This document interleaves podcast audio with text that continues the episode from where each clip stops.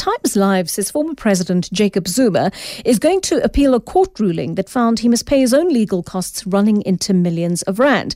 They quote SABC News as saying that Zuma, in papers filed before the Supreme Court of Appeal, contended that fraud and corruption charges against him were motivated by political vengeance and spite. So let's get the response of Executive Secretary of the Council for the Advancement of the South African Constitution, Lawson Naidoo, who joins me right now. Lawson, good afternoon and thanks for your time today. How do you feel about the prospect of this appeal?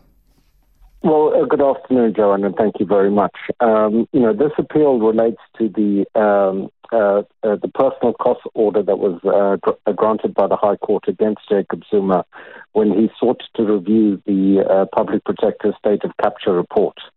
the court was of the view that this was he had acted recklessly and in denouncing uh, uh, his conduct and the manner in which he brought this review application seeking to uh, not to implement the remedial action that was uh, uh, recommended there, which is the establishment of a judicial commission of inquiry.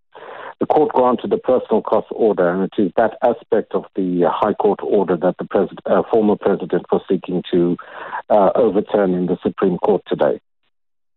It, it, seems rather strange that at this uh, this late stage of the game, when a lot of money has been wasted, a lot of taxpayers' money, that is, that the president would be embarking on an appeal of this nature. Well, indeed, it is very surprising that he's uh, uh, uh Mr. Zuma has, has, sought to drag this out uh, so far.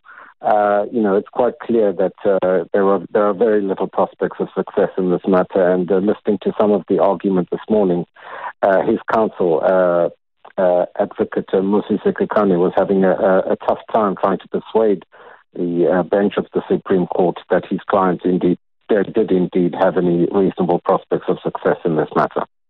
Lawson, what happens in the case of, of something of this nature where uh, a sitting president at a particular time uh, is, eh, you know, is accused of a particular crime?